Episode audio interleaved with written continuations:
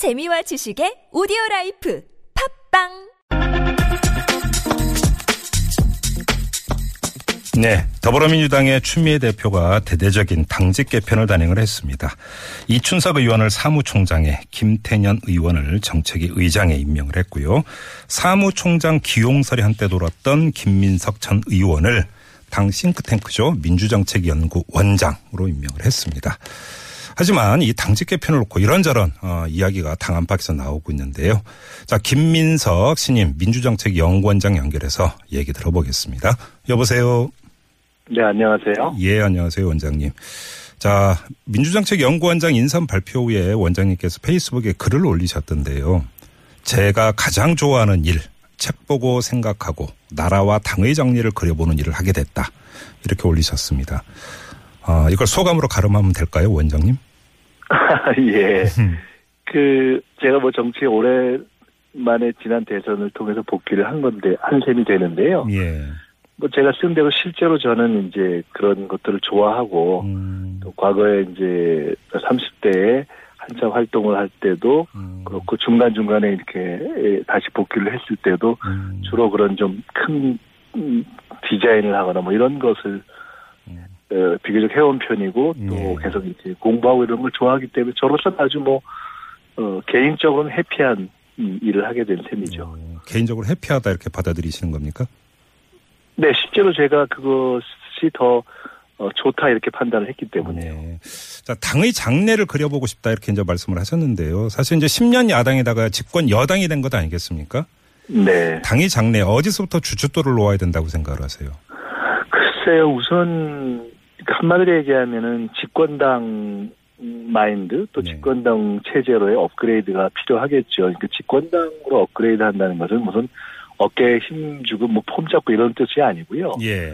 어떻게 보면 아주 소박하게 그렇지만 굉장히 책임감 있게 이제 변해야 되는 것 아니겠습니까? 네네. 제가 어 30대 때 처음 국회의원하고 재선 때 그 당시 김대중 대통령께서 총재를 현직 대통령으로 맡고 계실 때 총재 비서실장을 하면서 청와대 수석회의도 이렇게 정기적으로 가보고 그랬던 음, 적이 있습니다. 네네. 그러면서 이렇게 이른바 집권당의 국정 운영이라는 것을 비교적 어, 정권이 안정됐던 시기에 해봤던 경험이 있습니다. 예.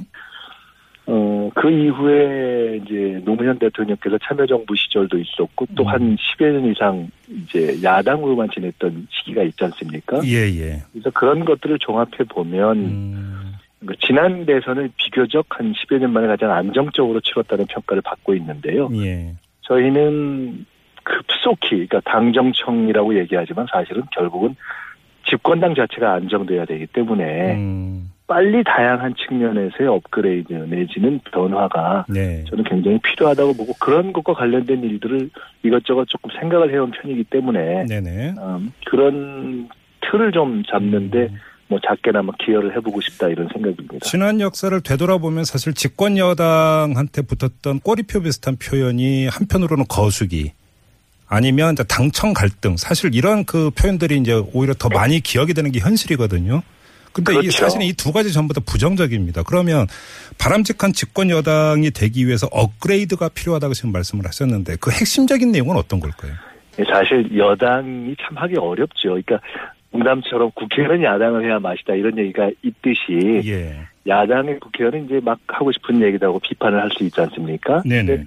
한편으로는 여당 집권당이라는 것은 책임감을 가지고 대외적으로 막 비판하는 것보다는 내부적인 질서를 통해서 그 정권 또는 대통령이 국정 운영을 잘하도록 해야 하는 면이 한편 있고요. 그렇죠. 그렇죠. 네. 그렇지만 동시에 이것이 완전 거수기로 가면 결국은 최악의 경우에는 대통령이나 정부가 잘못 나가도 견제 기능이 없어지기 때문에 예, 예. 결국은 그 정권 안에서의 야, 야의 기능은 결국 정당이 할 수밖에 없거든요. 네.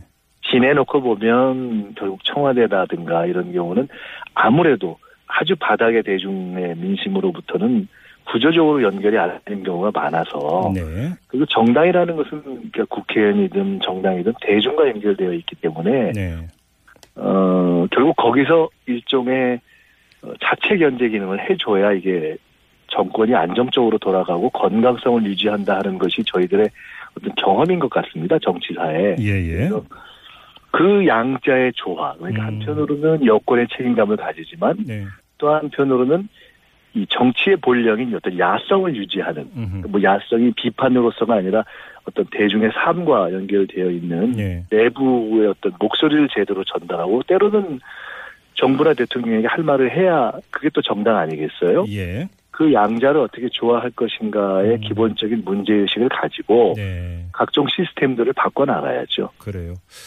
그 그러면 이제 지금 제가 이제 민주정책연구원을 소개를 하면서 당의 싱크탱크다 이제 이렇게 표현을 했는데요. 자 그러면 그 네. 당의 싱크탱크인 민주정책연구원은 어떤 기능을 할 수가 있는 겁니까? 글쎄 이제 오히려 여의도 연구원이라고 하면은 이제 일반적으로 많이 아실 겁니다. 그렇죠. 종래의 여권에서 이제 이 여의도 연구원이라는 곳이 뭐 연구 기능도 하고 여론조사도 하고 가령 뭐 정책 기능도 하고 그랬지 않습니까? 예. 이제 비로소 지난 10년 만에 이제 당의 부설 연구원으로 있던 민주정책연구원이 이제 비로소 10여 년 만에 여당의. 집권당의 연구원 기능을 하게 되는 건데요. 현재 제도상으로는 이제 예를 들어 인사의 독립성도 가지고 정책의 독립성도 가지고 예산의 독립성도 가지고 거기서 이제 각종 연구 조사 기능을 하게 되죠. 근데 네. 저도 오늘 이제 결정이 됐기 때문에 내일 정도 돼야 구체적인 인수인계를 받겠습니다만은 예. 지금 제가 갖고 있는 잠정적인 생각은 우선 음, 연구원 자체를 좀 연구원답게 현대화해야 되는 것이 있겠고요. 네. 그리고 연구원에서 아무래도 그 당의 뭐 스핀이랄까 현대화를 어떻게 할 것인가에 대한 플랜을 음, 잡는 것도 결국 연구원 몫이 될 거고요. 뭐 네. 작게는 당장 대선 평가 백서도 연구원의 몫이 될 거고 예. 또 조금 길게는 이 정부가 어떻게 이 정권이 어떻게 중장기적으로 갈 것인가 음, 더 길게 보는 어떤 장기적인 관점하에서 뭐 이런 등등이 연구원의 몫일 거기 때문에 네. 음, 그런 등등을 이제 좀 체계적으로 준비를 해 나가야 되겠죠. 알겠습니다. 사실 근데 그 인사가 나기 전까지 여러 가지 이야기가 있었고 좀 잡음이 있었습니다. 원장님도 알고 계실 거라고 생각을 하는데요. 이 추미애 대표가 원장님을 사무총장으로 앉히려고 지금 당직 개편을 단행하려고 하는 것 아니냐 이런 이야기가 당 안팎에서 계속 있었거든요. 어떤 아, 입장이셨습니까? 인사를 앞두고는 항상 이런저런 얘기가 나오지 않겠어요. 그런데 예, 예. 이제 저도 대선 승리 이후에 당직 개편을 하는 것이 어떨까 하는 생각을 해봤는데 네. 주변에 이제 이야기를 쭉 들어보니까 양론이 있었습니다. 하는 것이 좋다, 아닌 것이 좋다. 그런데 음. 예를 들어 이번에 신임 정책위 의장이 된 김태년 의원 같은 경우는 네. 집권당이 됐을 때 해야지 언제 하겠느냐라는 음. 예를 들어 그런 의견이 당내에 반 이상 있었고요. 예. 그리고 결국은 이제 면모를 일신하고 음, 이 정권의 국정 운영을 뒷받침하기 위해 상당히 좀 역량을 보강한 체제로 간 것이기 때문에 네. 그리고 결과를 놓고 보면 비- 전반적으로는 뭐 인사의 100점이 어디 있겠습니까만 네. 호평 쪽이 많은 것 같습니다. 특히 음, 그 여성을 사실상 거의 50% 실현하는 거는 네. 그 굉장히 드문 정치사에서 일종의 저는 쾌거라고 봅니다. 알겠습니다. 그러니까 그한 원장님께서는 방에, 지금 어, 당, 당직 개편 때문에. 타이밍이 좋다 이제 이렇게 평가를 하셨는데 음, 아니 꼭 타이밍만을 말씀하는 것이 아니고요. 예예. 타이밍은 어 이럴 수도 있고 저럴 수도 있죠. 그것의 내용과 방향이 어땠는가 하는 것이고요. 음, 네네. 그에 대해서 뭐 이게 어떤 특정한 의도를 갖고 있느냐 하는 것은 음, 실제로 그 결과를 열어보면 그렇지 않다는 것이 드러났고 애초에도 그런 뜻이 아니었기 때문에 네네. 그것은 뭐 이러저러한 추측이 있을 수 있으나 그것은 꼭 맞지 않았다는 것이 드러난 거 아닌가 아, 그렇게 보시는 이렇게 거군요. 봅니다. 근데 이제 예를 들어서 좀 이게 좀, 좀 너무 빠른 것 아니냐라고 이제 지적을 했던 의견에는 어떤 강력한 근거가 있었냐면 예를 들어서 그러니까 당 사무총장이 그 선대위 회계 책임자를 겸하게 되어 있고 이제 선관위에 이제 그 선거 경비 이거 이제 보고도 하게 되어 있는데 이조차도 끝나지 않았는데 이렇게 서두를 이유가 뭐가 있느냐 이런 지적이 있었거든요. 음, 아니 그래서 제가 아까 말씀드렸듯이 예. 저 자신도 어, 이것이 이 정도 시기가 맞는가 아닌가에 대한 음, 생각을 했을 정도니까요. 그렇지만 네. 어, 회계 보고라든가 이런 건 기술적인 문제고 사실은 실무적으로 하는 것이기 때문에요. 네네. 그것보다는 어떻게 보면 조금 더 늦어질 수도 있었는데 원내대표 선거 자체가 지금 빨라졌기 때문에 아, 예, 예. 예. 원내대표 선거가 맞물려서 이것이 돌아가지 않으면 안 되는 측면이 있어서요. 네네. 어차피 그 판단은 이제 인사를 하는 입장에서 당의 여러 가지를 감안해서 하는 것이기 때문에 네. 결과적으로 보면 오늘 하고 나서 바로 이 직후에 중앙위원회도 있고 했었는데 음흠. 그 논란이 됐던 인사 추천 조항 문제를 포함해서 당직 네. 개편 문제까지 거의 뭐 자금이 없는 상태에서 잘 처리됐다 이렇게 보시면 될것한 같습니다. 가지 사실 확인만 더 하겠습니다. 이 그 원장님의 사무총장 기용설이 돌았던 거는 완전히 억측이었습니까? 그러면? 어 완전히 억측은 아니고 사무총장으로 생각하는 분들도 많이 있었습니다. 아, 원- 그리고 예. 그 그것을 그 근데 꼭 사무총장만이 아니라 음. 당연히 제가 종합상황본부장을 했었기 때문에 선대위에서 예, 예. 당에서 어 일을 하게 된다면 뭐 사무총장도 할 수 있는 카드 중에 하나였죠. 그러니까 음, 그거는 제가 아니고 다른 분들도 네. 희망하는 분들도 있었기 때문에 네. 그런 것을 포함해 여러 가지가 있, 있었는데 음, 결국 저는 사실은 제게 선호를 물어본다면 네. 그 중에 이번에 이제 최종 결정된 연구원이 음, 저로서는 오히려 더 자유롭게 음. 또 조금 더 장기적인 구상을 가지고 일을 할 수 있는 음, 포지션이어서 음. 저로서는 더 좋은 선택이었다 이렇게 음. 보고 있습니다. 그러면 이제 의원님의 그 원장님의 지금 말씀에 따르면 과정에서 추미애 대표 같은 경우도 원장님께 사무총장 의향을 한번 그러면 그 이렇게 그 물어본 적이 있다라고 이렇게 해석을 해도 되는 겁니까?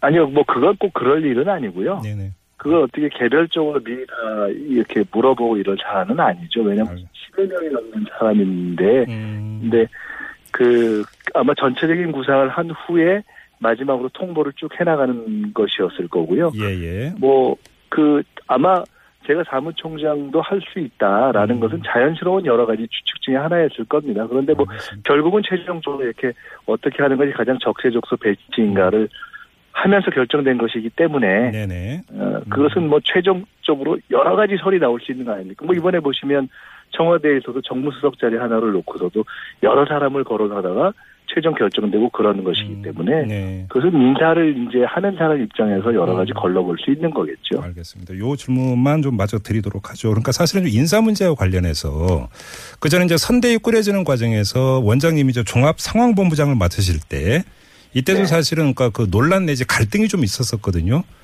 그런데 이것도 그것도 사실은 네. 그것도 사실은 오보라는 것이 이미 드러나서 네네. 많이 이미 해명이 되어 있는 사안입니다. 왜냐하면 네. 진해서 말씀드릴 수 있지만 당시에 음, 캠프 쪽을 담당했던 그 쪽에서 네. 제안을 할 때 원래 상황본부와 유세본부는 당에서 맡아라라고 해서 음, 이미 그것은 다 정리가 되어 있는 상황이었고 예.